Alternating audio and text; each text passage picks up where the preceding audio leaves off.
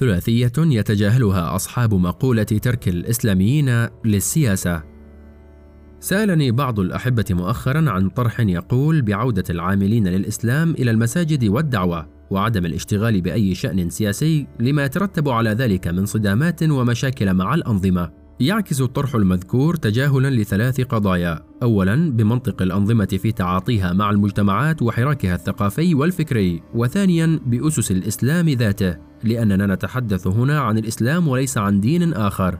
وثالثا بآليات انتشار الأفكار في المجتمعات. فيما يتعلق بالبعد الأول لابد أن نشير إلى أن غالبية أصحاب الطرح المذكور بعضهم يفعل ذلك بصدق نية. إنما يختصرون ما يسمى الإسلام السياسي في نهج المعارضة الإصلاحية وربما العنف. بجانب دعاة التغيير السلمي الأكثر جذرية أي من يرفضون المشاركة في ديمقراطيات الديكور. بينما الحقيقة أن البعد السياسي يشمل وفق منطق الأنظمة كل ما يمت إلى العمل العام بصلة إن كان خيرا أم سياسيا أم نقابيا أي أن ترك الإسلام السياسي سيعني شطب أي عمل جماعي بأي صيغة كانت.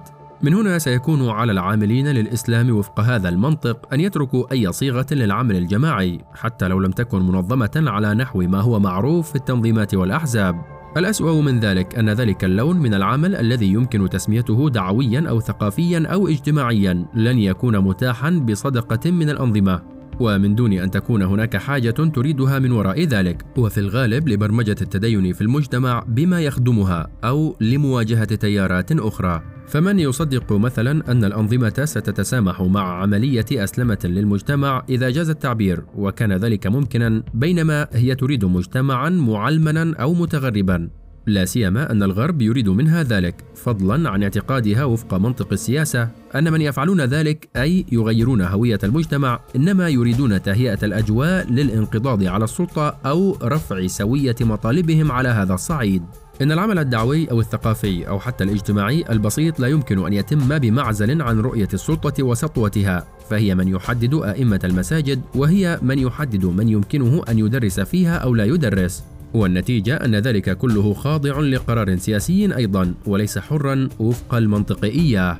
البعد الثاني يتمثل في تجاهل أسس الإسلام ذاته، ذلك أن الحديث عن نشاط دعوي لا يصطدم بالسياسة، إنما يعني حشرا للوعظ الديني في إطار العبادات لا أكثر. وترك منظومة المعاملات التي يرتبط أكثرها بالدولة مثل قضية الأمر بالمعروف والنهي عن المنكر والتي تحدد الدولة آلياتها فضلا عن تحكمها بأكثر عناصرها. كيف يمكن للواعظ أن يتجاهل مشاكل المجتمع الذي يعيش فيه من فقر وبطالة وفساد وظلم؟ ثم يختصر حديثه الديني على الوعظ التقليدي الذي لا صلة له بالحياة. ودعك هنا من تجاهل حقيقة أن قدرة السلطان على تحديد مسارات المجتمعات الثقافية ومن بينها أنماط التدين كانت وما تزال أكثر قوة من الوعظ المجرد إن كان بالقرآن أم بالسنة أم بعموم التراث. ربما يصح ذلك في حالة السلفية التقليدية التي تضيف إلى الوعظ التقليدي مقولة طاعة ولي الأمر وإن جلد الظهور وأخذ الأموال. لكن ذلك لن يصلح أيضا بدليل ما يجري حاليا وحيث تتم محاربة هذا التيار كما أخذت تحارب جماعة الدعوة والتبليغ وتشيطنها لأن الأنظمة لم تعد تريد التدين برمته سواء لبعد ثقافي أم لأنه يمنح حاضنة لما يسمى الإسلام السياسي. مع العلم أن فرصة التيار السلفي التقليدي في التمدد خلال الألفية الحالية إنما جاءت بسبب صحوة دينية صنعتها جماعات الإسلام السياسي وليس بفضل مواعظ دعاته أو علمائه. وهذا البعد المتعلق برؤية الأنظمة لحالة التدين تحدثنا عنه مرارا وخلاصته هي الاعتقاد بأن التدين يمنح حاضنة شعبية للإسلام السياسي. ولا بد من محاربته تبعا لذلك وفق سياسة تجفيف الينابيع التي ابتدعها زين العابدين بن علي ونقلها عن الصهاينة في فلسطين تقول إن عليك أن تجفف المستنقع لكي تتمكن من قتل البعوض. البعد الثالث والأخير هو أن الطرح إياه يتجاهل آليات انتشار الأفكار وحراك المجتمعات. ذلك أن من الجهل القول إن الأفكار تنتشر بالوعظ وحسب. لا يعني ذلك تقليلا من شأن الوعظ ورموزه لكن الأمر أكثر تعقيدا من ذلك.